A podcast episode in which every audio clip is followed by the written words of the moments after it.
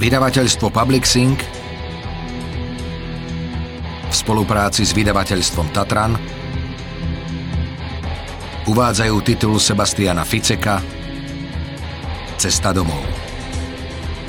Audioknihu číta Peter Kočiš. Každá štvrtá žena zažila najmenej raz v živote fyzické alebo sexuálne násilie zo strany svojho partnera. Týka sa to žien zo všetkých spoločenských vrstiev. Správa Nemeckého spolkového ministerstva pre rodinu, seniorov, ženy a mládež z 2.2.2020. Podľa výsledkov štúdie, ktorú uskutočnilo Nemecké spolkové ministerstvo pre rodinu, sú viac ako dvakrát častejšie obeťami domáceho násilia ženy, ktoré boli v detstve svetkami domáceho násilia medzi rodičmi. Ženy, ktoré boli v detstve vystavené násiliu zo strany rodičov, zažili v dospelosti násilie zo strany partnera trikrát častejšie. Astrid Maria Boková, nemecký denník Bild z 27.6.2017 Pozrite na ten mesiac. Vidno ho len polku, nie viac. A predsa je krásny, guľatý. Nájdu sa aj iné veci. Smejeme sa im snáď všetci. Pred očami závoj slepoty. Matias Claudius 1740 až 1815 Poznámka autora Všetky udalosti v tomto thrilleri sa, samozrejme a našťastie, odohrali iba v mojej fantázii.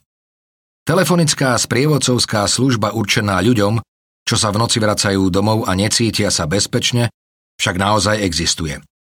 Nápad vznikol v Štokholme, kde túto službu zastrešuje priamo polícia. V Nemecku na ňu podľa všetkého nie sú peniaze a tak sa tejto úlohy ujali dobrovoľníci. Žiaľ, aj preto musí táto dôležitá služba často bojovať o prežitie. Viac informácií nájdete na www heimvektelefon.net Venované každému, koho neustále sprevádza strach.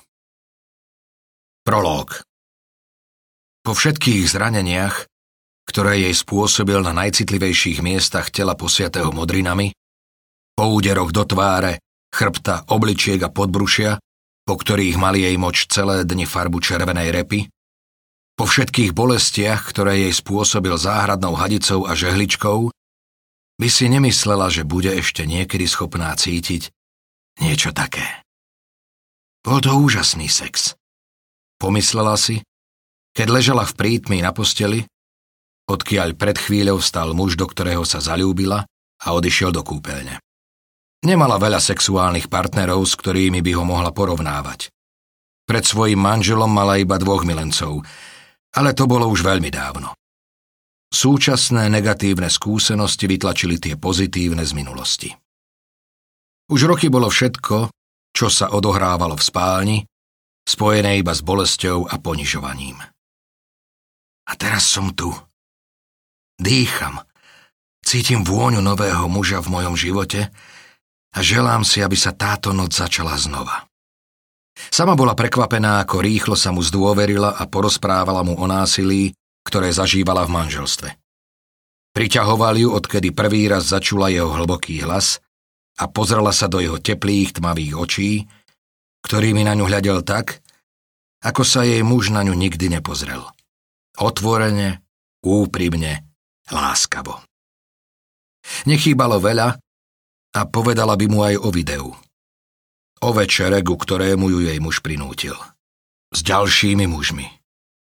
S mnohými mužmi, ktorí ju týrali a ponižovali. Ťažko uveriť, že som sa potom všetkom dobrovoľne oddala predstaviteľovi silnejšieho pohľavia. Pomyslela si a načúvala šumeniu sprchy, pod ktorou stál muž jej snov. Väčšinou sa práve ona po použití svojim manželom Celé hodiny snažila zmyť z tela ten hnus, ale teraz si vychutnávala vôňu muža na svojej pokoške a keby mohla, zakonzervovala by si ju. Šumenie vody ustalo. Chcela by si ešte niečo podniknúť? Spýtal sa dobre naladený, keď vyšiel zo sprchy. Veľmi rada. Odvetila Hoci netušila, ako manželovi vysvetlí, že sa vonku zdržala tak dlho. Bolo už predsa... Pozrela na svoje náramkové hodinky, ale na to, aby dovidela na ciferník, bola priveľká tma. Okrem lúča, ktorý prenikal do spálne cez úzku štrbinu pootvorených kúpeľňových dverí, vydávalo trochu svetla iba matne nasvietené umelecké dielo. Na stene spálne vysela mierne ohnutá samurajská dýka so zelenkastou perleťovou rukoveťou, osvetlená dvomi tlmenými LED žiarovkami, ktoré vytvárali atmosféru podobnú nočnému svetlu. Načiahla sa za svojím mobilom a zrak jej padol na lištu s vypínačmi zabudovanú v nočnom stolíku. Máš chuť na koktail? Stlačila krajný vypínač na lište a zachychotala sa, zjavne mal inú funkciu.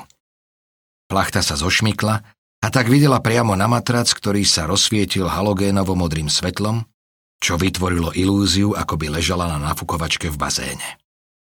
Usadila sa v tureckom sede. Vodná výplň matraca svietila tak jasne, ako fluoreskujúca výplň svetelnej tyčinky. Dokonca menila farbu. Od azúrovo-modrej, cez fosforovo-žltú, až po oslepujúco bielu k niečomu. Čo je to? Spýtala sa. Potichu. Skôr sama seba, lebo v prvom momente bola ohromená. Naklonila sa dopredu a pozrela sa cez kosoštvorec, ktorý tvorili jej stehná a rozkrok. Páne Bože. Zdesene si rukou zakryla ústa a hľadela na matrac, na ktorom sa pred niekoľkými minútami milovala s mužom. Mám halucinácie. To nemôže byť pravda. Tak už si to objavila, povedal cudzí hlas naľavo od nej. Vo dverách kúpeľne stál neznámy muž. V ruke držal diaľkové ovládanie, ktorým tú hrôzu riadil. Posteľ sa rozsvietila krvavo-červenou farbou. Naskytol sa jej taký strašný pohľad, že by si najradšej vyškriabala oči.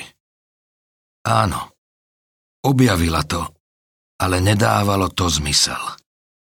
Jej rozum nechcel toľkú hrôzu akceptovať, pretože to, čo videla, presahovalo akúkoľvek ľudskú predstavivosť. Kde je? Čo si s ním urobil? Kričala na neznámeho tak hlasno ako nikdy predtým, Zatiaľ, čo netvor v ľudskej podobe s injekčnou striekačkou v ruke pristúpil k posteli a so samolúbým úškrnom povedal.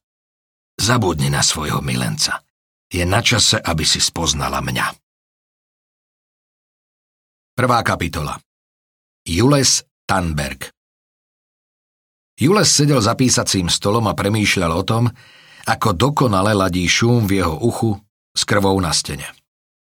Keby ho to niekto požiadal, Nedokázal by vysvetliť, ako prišiel na túto morbídnu asociáciu. Možno mu zvuk, ktorý počul v slúchadlách, pripomínal tekutinu, ktorá sa prediera cez zúženinu. Ako keď krv vyteká umierajúcemu človeku zo žíl. Krv, ktorou by niekto mohol na stenu spálne napísať odkaz svetu. Jules odvrátil pohľad od televízora a detálneho záberu na rozmazané, groteskne veľké červené číslice na stene nad posteľou obete vraždy. Písmo kalendárového vraha. Pozdrav od neho. Bol som tu a môžeš byť rád, že sme sa nestretli. Lebo inak by si na tejto posteli ležal aj ty. S prekvapeným výrazom na tvári a podrezaným hrdlom. Otočil sa na kancelárskej stoličke o 90 stupňov a televízor zmizol z jeho zorného poľa, čo mu pomohlo sústrediť sa na telefonát. Halo, je tam niekto? Spýtal sa už po tretí raz, no nech bol na druhom konci šumiacej linky ktokoľvek, nepovedal ani slovo. Namiesto toho začul spoza chrbta hlas muža, ktorý mu bol dobre známy, aj keď sa nikdy nestretli. Dodnes boli nájdené tri ženy, každá zavraždená vo svojom byte. Povedal muž so známou tvárou, ktorý pravidelne zásoboval nemeckých televíznych divákov priamo u nich doma správami o najohavnejších zločinoch Nemecka. Spis XY nevyriešený. Najstaršia celonárodná reality show z prostredia zločinu. Jule sa rozčuľovalo, že nevie nájsť diaľkové ovládanie, aby vypol televízor, kde pravdepodobne ešte stále ukazovali záber na posledné miesto činu kalendárového vraha.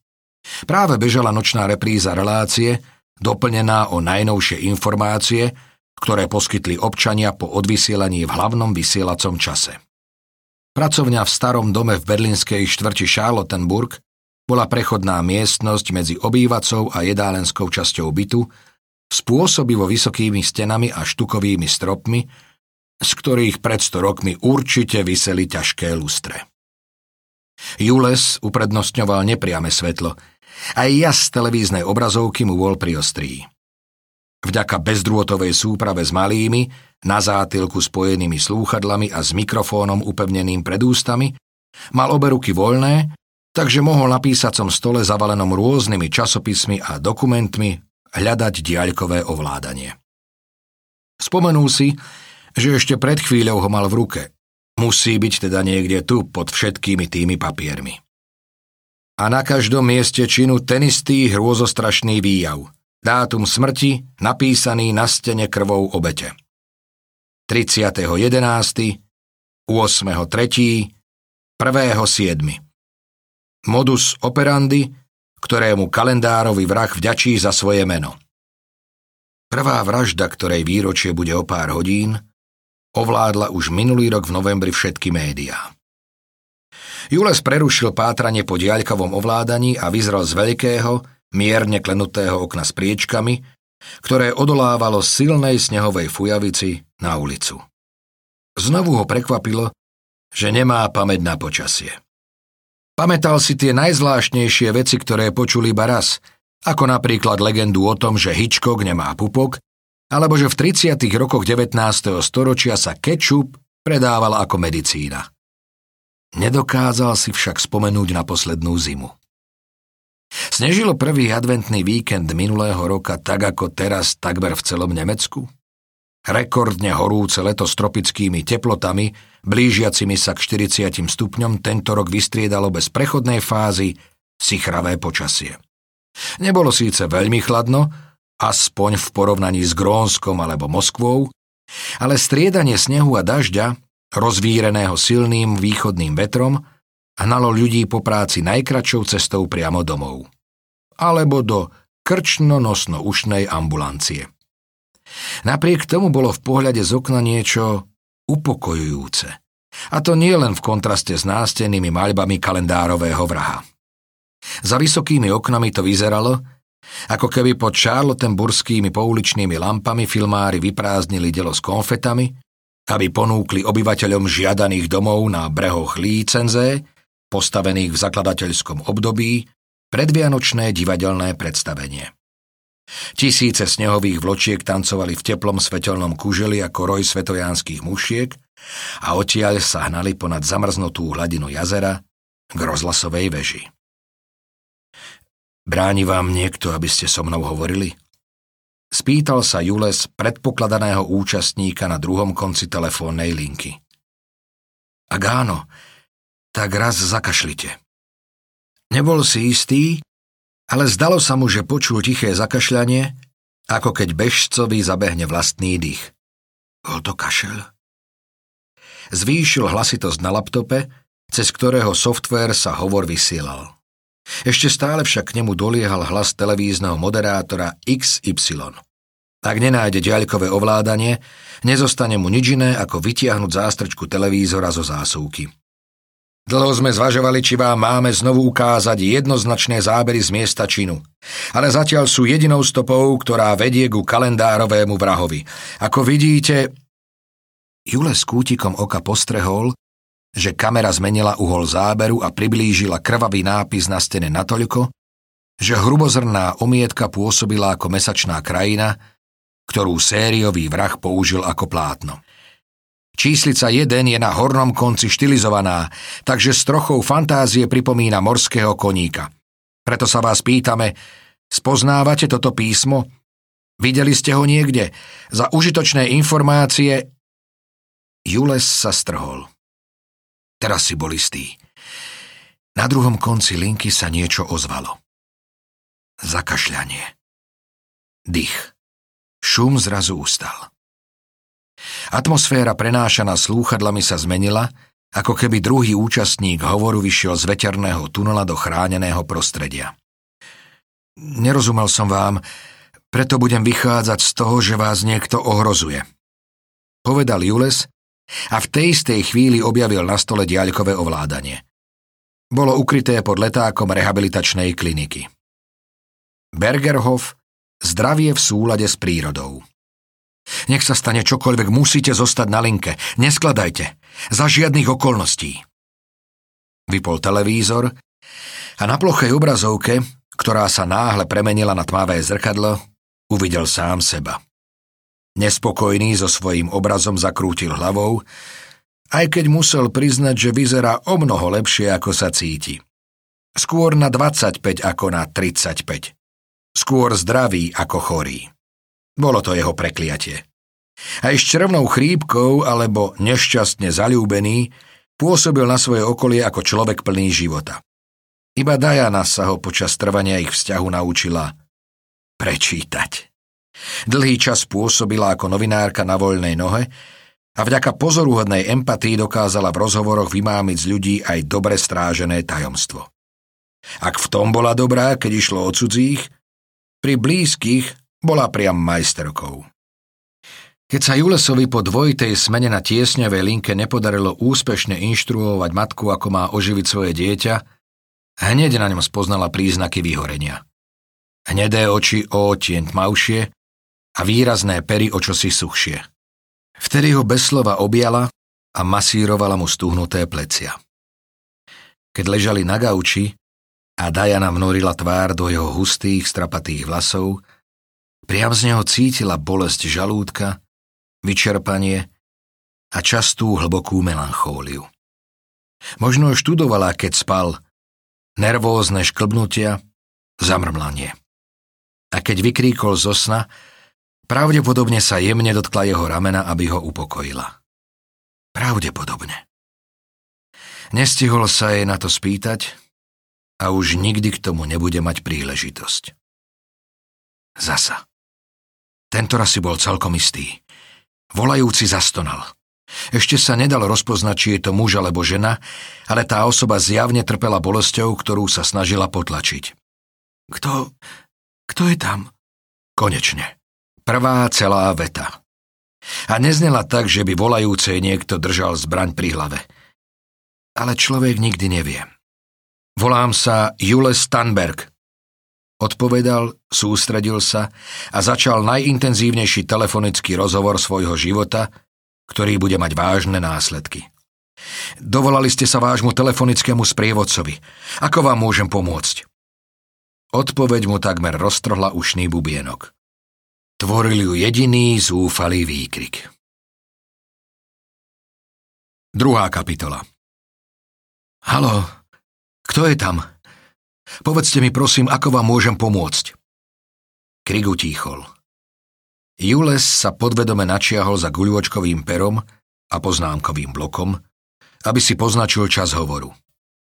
22.09 Ste tam ešte? Čo?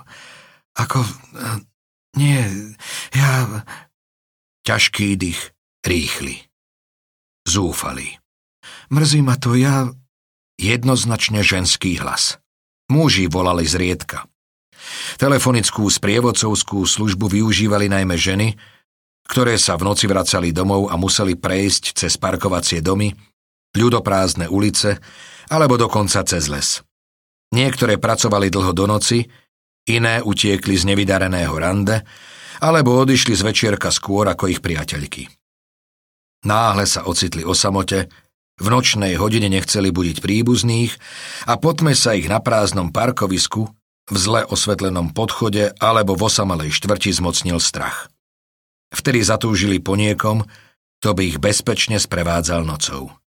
Po sprievodcovi, ktorý vie, kde sa nachádzajú a v prípade núdze zavolá pomoc, čo sa však v dejinách telefonickej sprievodcovskej služby stávalo iba zriedka. Musím položiť, Povedala a Jules sa zľakol, že ju odradil jeho hlboký hlas. A ak ju nechce stratiť, musí rýchlo konať. Chceli by ste radšej hovoriť so ženskou sprievodkyňou? Spýtal sa, hoci vedel, že zdvojenie slov ženská sprievodkyňa je nezmyselné, ale tušil, že volajúca, poznačil si niečo vyše 30, má problém sústrediť sa a preto sa snažil vyjadrovať čo najjednoduchšie a najjasnejšie. Chápem, ak je vám vo vašej situácii nepríjemné hovoriť s mužom. Strach ľudí, ktorí volali túto službu, bol, ako to so strachom býva, často bezdôvodný. Ale väčšinou bol spojený s mužmi a pramenil z konkrétnej udalosti. Napríklad, keď volajúcu obťažoval opilec na zastávke metra, alebo z predstavy. Práve preto sa Julesovi zdalo logické, keď žena nechcela hovoriť so zástupcom pohlavia, ktoré v nej budilo strach, nech bol akokoľvek iracionálny. Mám vás prepojiť? Spýtal sa ešte raz a konečne dostal odpoveď, aj keď nejasnú. Nie, nie, to nie preto. Ja som si to nevšimla. Jej hlas znel vystrašene, ale nebola v ňom panika. Znel ako hlas ženy, ktorá už zažila oveľa väčší strach. Čo ste si nevšimli? Že som vám zavolala. Muselo sa to stať, keď som liezla. Liezla? Znovu bolo počuť šum. Určite to je vietor. Našťastie už nie taký silný. Volajúca je niekde vonku. Julesov poznámkový blok sa plnil otázkami. Ktorá bojazlivá žena lozí v noci? V snehovej fujavici. Ako sa voláte? Chcel vedieť. Klára, odvetila. Znelo to, ako by sa zľakla sama seba, ako by jej meno nechtiac vyklzlo z úst. Dobre, Klara. Chcete povedať, že ste nám zavolali o milom? Povedal nám, lebo predstava týmu vzbudzovala vo volajúcich dôveru a na linke naozaj pracovalo viacero dobrovoľníkov. Aj dnes, v sobotu, v čase, keď bola linka najviac vyťažená, sedeli v Berlíne pri svojich laptopoch štyria dobrovoľníci a medzi 10. hodinou večer a 4. hodinou ráno čakali na telefonáty z celej krajiny. Neboli však vo veľkopriestorovej kancelárii ako Julesovom bývalom pracovisku centrále tiesňovej linky hasického zboru. Vďaka softvéru, ktorý každý prichádzajúci hovor presmeroval k voľnému dobrovoľníkovi, mohli vyľakaným, osamelým a niekedy aj zmeteným ženám pomáhať z pohodlia svojho domova. Odkedy sa informácia o tejto novej službe, financovanej z peňažných darov, rozšírila na sociálnych sieťach ako vírus, počet hovorov rástol. To však neznamená, že by telefóny ustavične vyzváňali. Dobrovoľníci mali čas venovať sa medzi hovormi aj iným súkromným veciam, napríklad pozeraniu Netflixu, počúvaniu hudby alebo čítaniu. A vďaka bezdrôtovej súprave so slúchadlami a mikrofónom sa mohli aj pri telefonovaní pohodlne pohybovať po byte. Niektorí ležali v posteli, alebo dokonca vo vani, a iba niektorí sedeli za stolom ako Jules. Tento zvyk si priniesol z predchádzajúceho zamestnania. Aj keď pri telefonovaní rád chodil hore-dolu, pri nadvezovaní kontaktu potreboval štruktúru. Všetky informácie, ktoré mu volajúci poskytol, by najradšej rovno zadal do počítača. Ale nemalo by to význam. Na rozdiel od tiesňovej linky 112 nemusel vybaviť zásahové vozidlo s výstrojom potrebným pre konkrétny prípad a na digitálnej mape mesta nevidel približné miesto, kde sa volajúci nachádza. Napriek tomu sa za písacím stolom cítil lepšie pripravený. Poskytoval mu oporu, kým hovoril s volajúcou. Áno, asi som nechtiac odblokovala tlačidlá, povedala Klara. Prepáčte, že som vás vyrušila. Nechcela som vám volať. Blokovanie tlačidiel. Poznačil si Jules. Klara nemala strach po prvý raz. Ani po druhý alebo tretí. Bála sa tak často, že si toto číslo uložila medzi obľúbené. Prepačte, prosím, Pomýlila som sa, teraz by som... Očividne chcela hovor ukončiť. A to nesmeli ju les dopustiť. Vstal od písacieho stola. Staré parkety, poškriabané od topánok, posúvania nábytku a spadnutých predmetov mu unavene zavrzgali pod teniskami. Nemajte mi to za zlé, ale znie to, ako keby ste potrebovali pomoc. Nie, odpovedala Klara trochu prirýchlo. Na to je už neskoro. Ako to myslíte? Začul vzlik, taký jasný, že sa mu na chvíľu zazdalo, ako by prichádzal z chodby. Na čo je neskoro? Jedného spoločníka už mám. Ďalšieho nepotrebujem. Nie ste sama? Vietor na druhom konci linky znova zosilnil, ale Klarin hlas sa mu vyrovnal. Posledné týždne som ani sekundu nebola sama. Kto je s vami? Klara ťažko dýchala, potom povedala. Nepoznáte ho. Na najvýžak pocit, ktorý vyvoláva. Hlas sa je zlomil. Strach zo smrti. Plače? Je mi to tak ľúto, povedala, ledva sa ovládajúc a skôr ako sa Jules stihol spýtať, čo ty myslí, rýchlo dodala. Musím položiť. Neuverí, že to bol omyl, že som vytočila nesprávne číslo. Ach Bože, keď zistí, že som vám zavolala, príde aj k vám. Prečo? Aby zabil aj vás, povedala Klara a jej morbídna predpoveď vyvolala v Julesovi deja vu.